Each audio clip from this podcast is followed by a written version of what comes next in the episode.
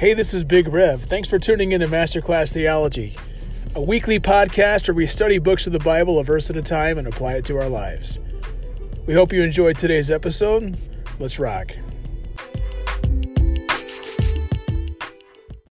God, we thank you for tonight. We thank you for this opportunity to study your word. And we just pray, Lord, that we be challenged and encouraged as we look at this very integral chapter in, in, in Israel's history in the lifetime of the judges. And we pray all this in Jesus' name. Amen. So, Judges begins with a double introduction. Last week was think of it like an introduction from the perspective of Israel. This week, this week's really cool. Think of it like an introduction from the perspective of God. This is a very unique chapter. And I wanted to open this week with, uh, well, it's two different generations. And you're going to see right away the text doesn't doesn't waste any time. The text just gets right into it. But I wanted to open with uh, this this back and forth in Joshua 24. This is one of the big back and forths in the Bible, especially in the Old Testament. But here we go. And the pink is Joshua, and the what is that? Green? That's that's the Israelites. Now fear the Lord and serve him with all faithfulness. Throw away the gods your ancestors worshiped beyond the Euphrates River and in Egypt, and serve the Lord. But if serving the Lord seems undesirable to you, then choose for yourselves this day whom you will serve, whether the gods your ancestors served beyond the Euphrates, or the gods of the Amorites in whose land you are living. But as for me and my house, household, we will serve the Lord. And we will serve Yahweh. This was a plaque in my house growing up. It's a plaque in my house right now. As for me and my house, we will serve. Okay, great, great, great verse. Then all the people answered, Far be it from us to forsake the Lord, to serve other gods. All right, well, I guess a good answer. It was the Lord our God himself who brought us and our parents up out of Egypt from that land of slavery and performed those great signs before our eyes. He protected us on our entire journey among all the nations through which we traveled. And the Lord drove out before us all the nations, including the Amorites who lived in the land. We too will serve the Lord because he is our God. Okay, nice. So Joshua said to the people, You are not able to serve the Lord. He is a holy God, he is a jealous God. He will not forgive your rebellion and your sins. If you forsake the Lord and serve foreign gods, he will turn and bring disaster on you and make an end of you. Man, Joshua is bringing fire here after he has been good to you. But the people said to Joshua, No, we will serve the Lord. So we will serve Yahweh, the, the Hebrew word Yahweh, our God. Then Joshua said, You are witnesses against yourselves that you have chosen to serve the Lord. Yes, we are witnesses, they replied. Now then, said Joshua, throw away the foreign gods that are among you and yield your hearts to the Lord, the God of Israel. And the people said to Joshua, We will serve the Lord our God and obey him. On that day, Joshua made a covenant for the people, and there at Shechem he reaffirmed for them decrees and laws. And Joshua recorded these things in the book of the law of God. Then he took up a large stone and set it up there under the oak near the holy place of the Lord. See, he said to all the people, this stone will be a witness against us. It has heard all the words the Lord has said to us. It will be a witness against you if you are untrue to the Lord your God. Now, why in the world did I read that to you? That is the context of our opening here. Let me make sure I can scroll down to get past this scripture here so we can see what's going on here two, two different generations. Judges 2, we're going to be in verse 6 to 3 verse 6. Okay, here we go. This is 6 to 10, two different generations. After Joshua had dismissed the Israelites, they went to take possession of the land, each to their own inheritance. The people served the Lord throughout the lifetime of Joshua and of the elders who outlived him and who had seen all the great things the Lord had done for Israel. Now, this is a cheesy Joshua joke. It's like who? It's one of those old, old, old jokes. Who, who? What biblical hero has no father? Well, it's Joshua, son of Nun. Ah, ah, ah, ah, ah, ah, ah. Yeah, yeah, yeah. It's not a good joke, but it's it's a joke that exists out there. Joshua, son of Nun, the servants of the Lord, or actually it'd be noon in Hebrew. All right, we got to get uh, someone back in here. All right. I mean, I'm able to look at the waiting room, and if I if I see you come out, I can probably get you back in. But if I miss you, there's only so much I can do. Joshua, son of Nun, the the servant of the Lord, died at the age of 110, and they buried him in the land of his inheritance in Timnath Heres, in the hill country of Ephraim, north of Mount Gaash. After, and here's verse 10 after that whole generation had been gathered to their ancestors, another generation grew up who neither who knew neither the Lord nor what he had done for Israel. Two generations here. And we just got done reading in Joshua 24, asking that first generation, Are you going to be true? Are you going to be faithful to God? Oh, yes. Oh, yes. We will do it. We will do it. They talked some mighty words and they reaffirmed that. See, Joshua is the only proper name for a person in our text today. It is just like the, the, the narrator of this text wants us to know that he's the ideal guy. Everybody be like Joshua. Joshua is the real dude. He's the real McCoy. He's it. He's the guy. He is the ideal leader. What's a good leader? So you're looking at your life and you say, well, maybe I'm not a leader, but you might be a parent. You might have an influence in your, you might have someone you're influencing in your life. Are you encouraging others in their walk with Christ? What influence do you have? You see, Joshua had influence over that first generation. And the text says that while Joshua was still living, they behaved. In fact, even the elders that outlived Joshua after he died of that first generation, they behaved. But then another generation arose. And they were so far gone, they didn't know God, and they had no idea the kinds of things God has done. Now, why do you bring that up, Joel? Well, we just got done reading in Joshua 24 saying, hey, we know what God has done. He's the only one that can do these things. We've seen what he has done. That first generation wasn't going to forget that. I mean, that first generation leaving Egypt of all places and how God miraculously made that happen. But now there's this new generation. You just got done saying, As for me and my house, we'll serve the Lord. Well, how about that? How about that house of yours? Number two, there, as for you and your house. Did you handle your business, first generation? Oh, well, I've got such a good relationship with God. But who are you raising? Who are you influencing? Are you encouraging this next person to know Jesus, to follow God? Just saying. As for you and your house, first generation, I'm doing my very best not to be judgmental here, but the text is inviting us to at least think about it. And I go, well, wait a minute. You just got done speaking all these words and you were personally faithful to it but but then this whole new generation it just they don't even know god at all? Nothing? I mean what's that old billy graham quote? We're always one generation away from apostasy. It's like it's like if you if you don't pass things on to the next generation they're not going to pass things on and then it's going to be lost? I mean my goodness they neither knew god nor his deeds at all that's two generations there that's terrifying. There's a tension there. And that's the first blue thing. There's a faithfulness tension. You see, we want to we want to go, well, boy, they were faithful, good job. But then we want to go, oh my goodness, but they didn't pass on the faith. Wow, maybe they weren't as faithful as we thought they were. I don't know. We're in no place to sit here and just judge on them and just say, okay, you did this wrong, you did this wrong, because the text does it for us. The text lets us know all it needs us to know.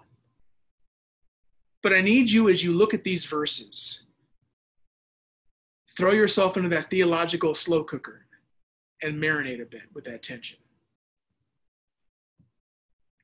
There's two key parenting truths here. The first one is obviously, as parents, or as let's just say if, you, if you're not a parent, fine. As a member of our current generation, you have a responsibility as a follower of Jesus Christ to pass on the faith, to live as a disciple of Christ. and to make other disciples. And as parents, especially, we have that responsibility. But there's a second truth here. Because as parents reading this, we begin to want to pull our own hair out and go, oh, geez. What if my kid walks away from the faith? You know, we have an entire support group at the bridge called PPAC, Parents Praying for Adult Children. And the whole context of that of that PPAC is like basically praying for your prodigal child. Maybe they grew up in the church. Maybe they once made a profession of faith and now they're doing whatever they want to do. And it's breaking your heart as a mom and a dad. And yeah, I mean, it's, it's like one, one of the things you feel when you're in that position is, oh man, I must be horrible because my kids aren't faithful. But the second key truth here, Mick is going to highlight it here. Two things going on. Did they teach the next generation? That's the big thing. Did they teach? And that, that's really where, where the tension is. Did they teach? Because if they were faithful, as the text says they were, it's like a non sequitur all of a sudden that their kids don't know what's going on. It's like, you really were you faithful? Because it's just side by side in the scripture. But second of all, Mick's text, spirituality is not hereditary, it's a personal matter. And you know, it's the suggestion Mick says they did not teach. We're left to think that. It's possible this next generation was just one of those like a kind of social media type generation, all focused on themselves. But the second big parenting truth is the text does not judge, does not condemn the first generation because the second generation was a bunch of theological bozos. You see, that was a tension in the book of John when that guy shows up who was born blind. And they're like, well, who sinned? Did this guy sin or did mom and dad sin? Because this ain't supposed to happen. And Jesus totally rocked their world. Like, no, no, no, this is not what this is about. You see, those of us who are parents and we see our kids going astray, we should feel convicted. We should wonder about the things, how we did teach. We should convict us to want to be good influencers when it comes to God and when it comes to following Jesus. But the text never condemns that first generation. It does not say this, well, your children sinned against God, so now that sin goes back up to you. You got to pay their price. And so many parents are right there. Like, oh man, I raised a kid who decided to do his own thing. Now I'm the one that's going to be condemned. No, everybody's going to rise and fall on their own sin. This has nothing to do with your kids sinning or the mom and dad sinning. It's like you, it's all, it's very, that's not what life's about. God's going to hold each person accountable. But there's a tension there. And as a parent, it terrifies me as I look at my own kids and I wonder about the example that I'm setting. And I want to say to myself, oh boy, I'm like that first generation. But boy, I don't want to be like that first generation. See that tension? I want to be faithful, but I don't want to have faithfulness if it means I got to do the second thing they didn't do. Yeah, Mick texted in, they, they, they knoweth not the Lord also suggests they chose not to have a relationship with God. Yeah, they didn't want to know him. They just didn't want it. Either, but that, that's the other thing is we don't know if, if they were just ignorant or they were rebellious. The text doesn't quite say. They just don't know it. And they, they also didn't know his deeds. They were ignorant of his deeds. And that's where we want to condemn that first generation. It's like, okay, you can't control what your kids decide, but by golly, they're going to know their Sunday school stories or what, what have you. They're going to go to Awana. They're going to go to this. They're going to go to that. And they're going to at least hear the word of the Lord. Whether or not they, they respond, that's their business one day. And a lot of parents die on that hill. But I, let's let that sit with you for a second as, as a parent or as an influencer, someone who is, you have people in your life that you're influencing the vicious cycle, the most vicious cycle. 11 or 19. Then the Israelites did evil in the eyes of the Lord, and they served the Baals. Oh, seriously? They forsook the Lord, the God of their ancestors who brought them out of Egypt. They followed and worshiped various gods of the peoples around them. They aroused the Lord's anger because they forsook him and served Baals and the Ashtoreths in his anger against Israel, the Lord gave them into the hands of raiders who plundered them. He sold them into the hands of all their enemies all around, whom they were no longer able to resist. Whenever Israel went out to fight, the hand of the Lord was against them to defeat them, just as he had sworn to them. They were in great distress. Then the Lord raised up judges who saved them out of the hands of the raiders. Yet they would not listen to their judges, but prostituted themselves to other gods and worshiped them. They quickly turned from the ways of their ancestors who had been obedient to the Lord's commands. Whenever the Lord raised up a judge for them, he was with the judge and saved them out of the hands of their enemies, as long as the judge lived. For the Lord relented because of their groaning under those who oppressed and afflicted them. So you see, we've got this most vicious cycle. It starts with this Israel's apostasy. It continues with, and you're going to see this all throughout the book of Judges. It's going to be boom, boom, boom, boom, like every chapter. This is what's going to happen. Israel is going to apostatize themselves from God. They're just going to forsake God. Israel is going to just blatantly, overtly sin. The next part of the cycle is God gets angry. And honestly, here's your brief theology lesson. We've talked about this before. If you're a Christian and you're saying to yourself, I am saved, what are you saved from? You're saved from God's just anger or wrath to be aroused and justly executed against your sin. Jesus taking that wrath upon himself on the cross in your place. You see, Israel apostatizes, God gets angry, and not like a 13 or a 16 year old kid taking you take the car keys from him. You're not driving this weekend. I don't care that you got a big date or you got this. Nope, you're grounded. You're whatever. Oh, I hate you now. Okay, fine. No, no, no, not like that. God's righteous anger. And then three, God shows compassion. I don't understand number three from God's standpoint. I get it as a parent. From God's standpoint, I just, and maybe that's it, like a parent. Apostasy, anger, Yahweh's compassion, and then they apostatize again. This is most vicious cycle. I kind of put it in theological terms to the right there. The human inclination, inclination towards sin the angry work of God in punishing that sin, the lament of those under the chastening hand of God, and then the human inclination towards sin. If you find yourself sinning that same stinking sin, like, boy, I thought this was done a decade ago, but here it is again, or I just can't seem to give it up, you are living this most vicious cycle. This is you. This is Israel.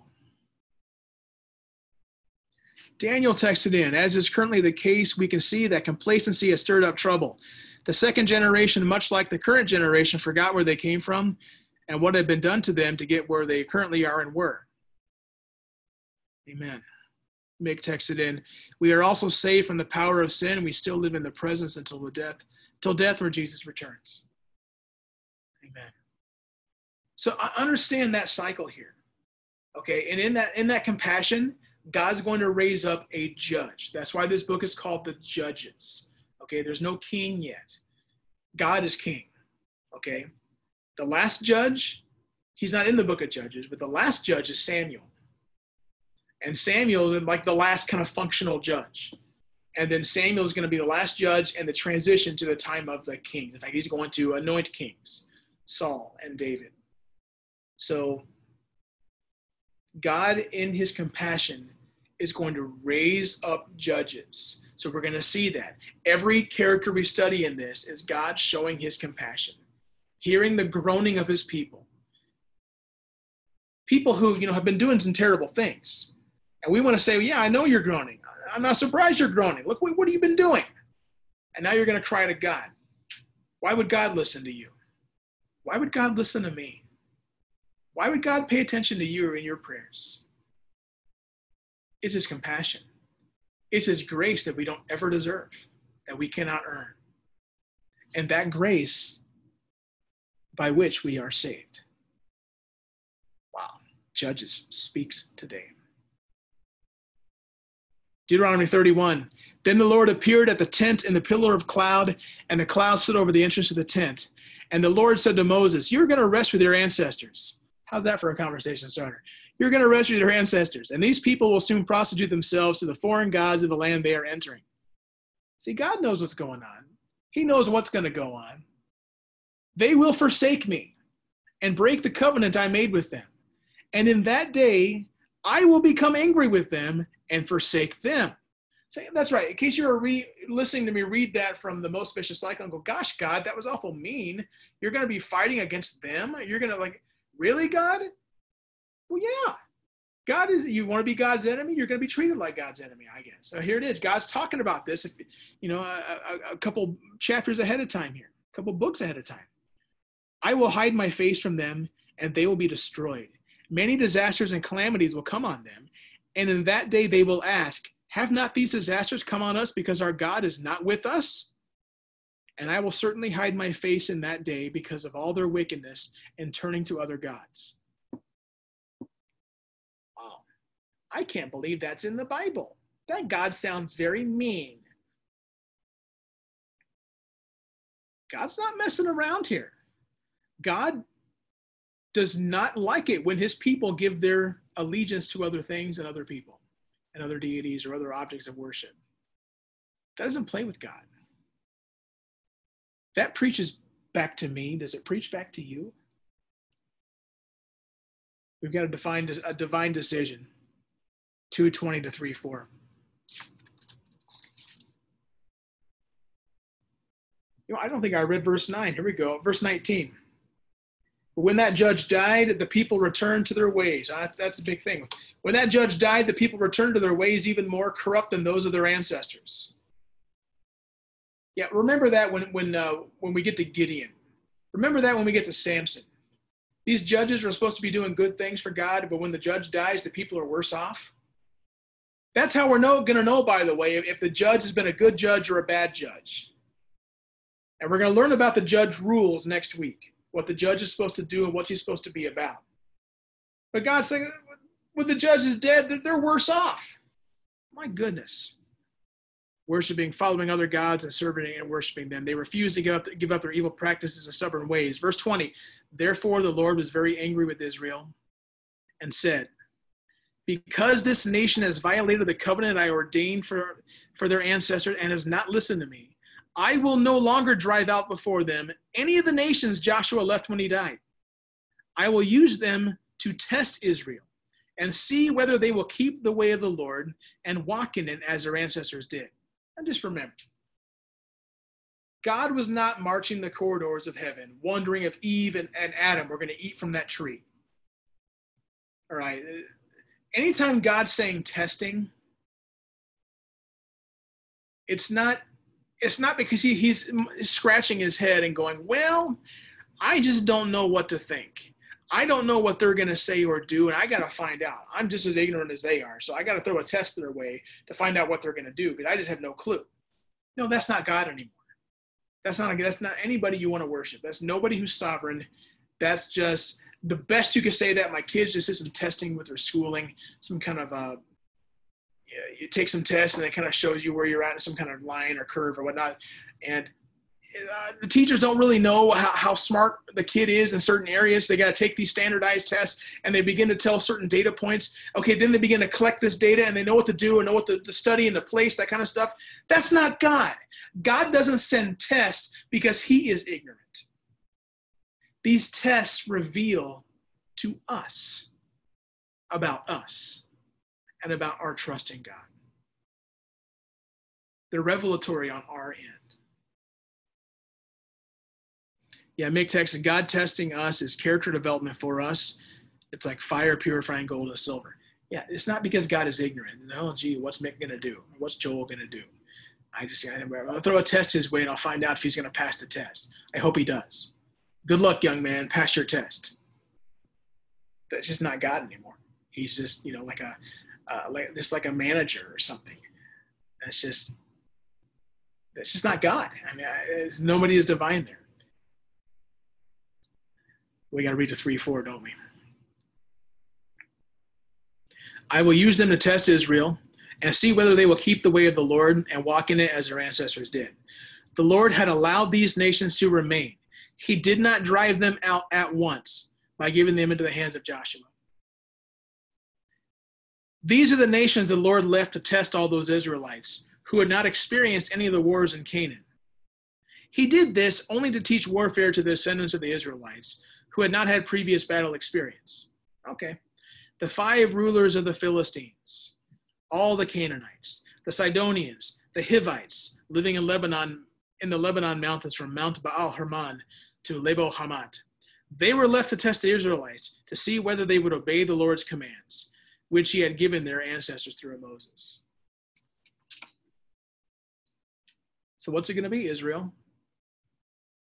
You know what God told Moses. You know what God told Joshua. Your ancestors did this. They made this big proclamation. You see those stinking stones that they stood up and they hear this, hear this, hear this. But you don't seem to care. So now you're going to get your theological lesson about this very God you refuse to know, one enemy at a time, one invasion force at a time, one butt whipping by a foreign power at a time. You're going to learn about this very God and his love for you. You're going to learn about this relationship you can have with God. Who's going to save you? Even you. Even as you disobey, even as you cry out to Him. God shows His grace because God shows His grace. And you're going to progressively, as we study this text, get more angry at the Israelites. What in the world's your problem? You're going to get angry at the judges. Oh, you're really not going to like Samson. If you if, if, if you come into this class liking Samson, that will change. You will never like Samson again. Gideon, you're just going to be going, oh, geez, not Gideon. Are you kidding me? yeah, Jephthah, Barak, you know, some of these guys, like, oh my goodness. Yeah, you'll never let anybody use Gideon as a good example. Oh, let's just have a faith of Gideon. Let's test God. No, you'll never do that. See, God was going to test Israel's faithfulness, but not only to punish, but to instruct. See, God, there, there is a method here, what God was going for here. Let's get to the final descriptions of Israel 3, 5 to 6. And these things say three things here. The Israelites lived among the Canaanites, Hittites, Amorites, Perizzites, Hivites, and Jebusites. They took their daughters in marriage and gave their own daughters to their sons and served their gods. So, an original audience. I mean, think about a text like this in the hands of an Ezra you know, hundreds and hundreds of years later, or the hands of a Nehemiah, especially when they're confessing, oh God, we gave our we, we gave our sons and daughters in marriage to these people. Oh God, we weren't faithful to you. We even let them marry each other. You see, they lived among the Canaanites. They lived among them. They lived like them they lived in a manner that their Canaanite neighbors aren't going to throw a fuss about. Yeah, they lived among them. They took their daughters. They took their daughters and gave their sons. I mean, there's compromise, and then there's compromise. They essentially didn't live like the promised land was any different than any other land they lived in a manner it's like, well, we're here. Let's just live like everybody else. Let's just go along to get along. Let's not rock the boat. Let's just do what we got to do to be nice to everybody and just do what we got to do. Mm. And they serve their gods. That last one has to really hurt. They served their gods. I mean, that's like Moe, Larry, and Curly, the poking in the eye right there to God. Right there, God. I'm not only going to not know you, I'm not going to remember you. I'm not even going to serve you. Who are you, God? Who do you think you are? You're nobody. You, you were like my mom and dad. You're like my pops, his God. You were like that Moses. Oh, yeah, yeah. We all know about Moses. You know, yeah, whatever. You're his guy. Joshua, he's dead. Joshua's lieutenants, all these guys, dead. We're the ones who are now. We're the ones who matter. We're the Israel that is current. We're the ones who, who are going to make our decisions. God, I guess you're going to have to go along with us. Because we don't want to know you.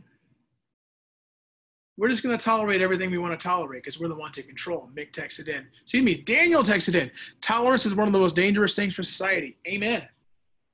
It is one of the chief gods of this age or any age. What do you tolerate? Judges 2:10 matches up with Philippians 3:10. What's Judges 2:10? Go back in your text. After that whole generation had been gathered to their ancestors, another generation grew up who knew neither the Lord nor what he had done. What does Paul say in Philippians 3:10? To know Christ. It's like the knowledge of God, specifically of Christ Jesus, is number one. He's giving everything up. It's all rubbish. It's all street garbage, except to know Christ. They didn't care about knowing God. That can't be you. In fact, you might even be able to argue. When Paul was writing down Philippians 3:10, it sounds an awful lot like a Judges 2:10. Let's not be like them. They didn't know God. They chose not to know God. And even if they were completely ignorant, that the first generation didn't do their job and give them any knowledge of God or whatever, even if they were to you're saying, well, they just didn't know. By the time the second judge comes around, when this cycle has happened where you've angered God and he's shown compassion or raised up a judge and delivered you, and you've slipped back into your sin again, that's when you're learning.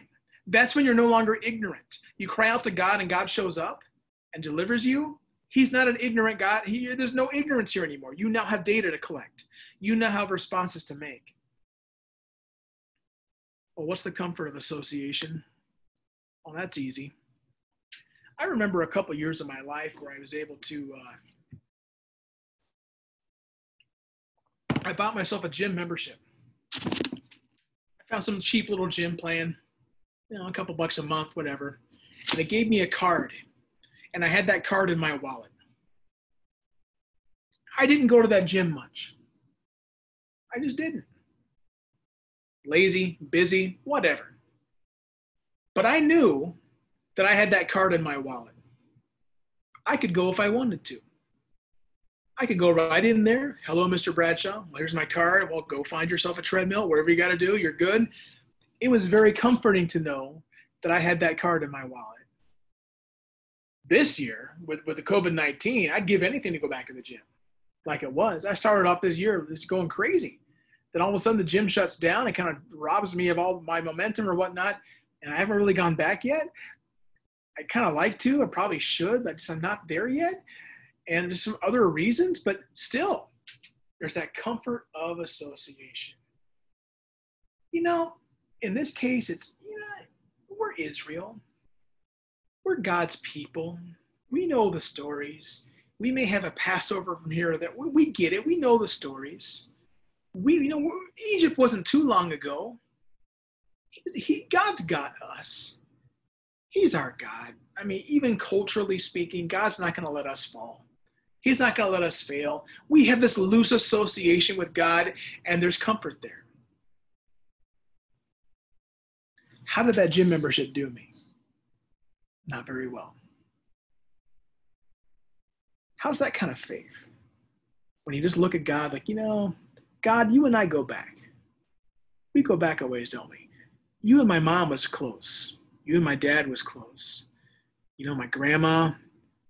You know, we, we have a family connection, God. God cares about you. You see, there's a comfort of association, and then there's a clarity of allegiance. It's clear as day where their allegiance is. It's to themselves. It's to doing whatever they want, serving whatever God they want, living however they want, and they still got their theological gym card in their pocket. That doesn't work. That does not work. That's not how God works. It's like you have allegiance. So where is your allegiance? See, you're reading this text with me tonight. The question you got to ask once you get past the parenting question at the very beginning, the follow up question is Am I like these people? Am I living that way? Is their story, their bad cycle, my story and my bad cycle? Is that me?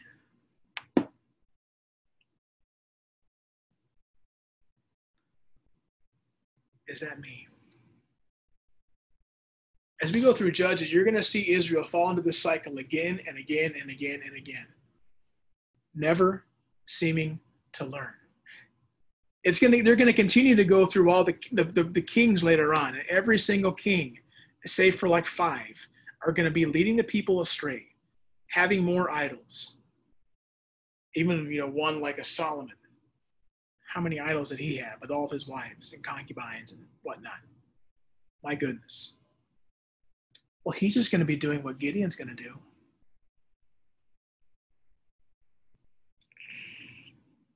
There's a clarity to your allegiance. It should be clear. Association is wimpy faith. It's like, oh, whatever faith. Association doesn't take any guts association doesn't really say, eh, it's just it's comforting. It's okay, God's there. You know, he's my guy. You know, yeah, whatever. I believe in God. People who call America a Christian nation, a lot of that is association. Well, of course we're a Christian nation. What else are we going to be? I don't hear allegiance in that. That's ancient Israel right there. Well, of course we follow God. We're no longer in Egypt, are we? Who else are we going to follow?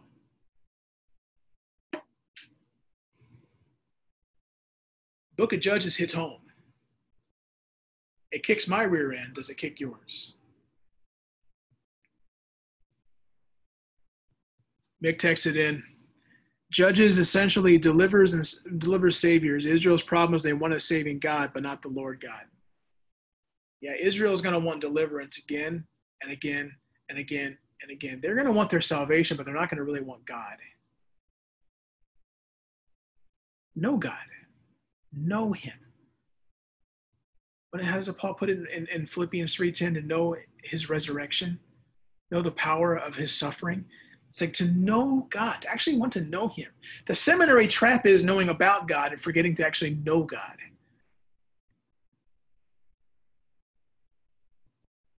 This is good stuff. Next week, we're going to get going. We're going to start this process. We've had a big double introduction. God has set his terms. You're going to see the rest of Judges unfold, judge by judge, according to this cycle. Okay? Israel's apostasy, Yahweh's anger, Yahweh's compassion, and then Israel's apostasy again. He's going to raise up a judge. He's going to see, he's, he's, they're going to sin. He's going to uh, get angry and send punishment, like the Philistines or the Amorites are going to come in and they're going to smack Israel down. The Israelites are going to cry, they're going to complain and groan, and God's going to show compassion and raise up a judge. And that judge is going to kick butt. And all of a sudden, Israel is going to be delivered. And then all seems like it's good, but then Israel sins again and starts it all over again. This cycle after cycle after cycle after cycle. That's the book of Judges. And we get that cycle tonight. And we will see what happens in the coming weeks. Thanks for joining me tonight. God bless.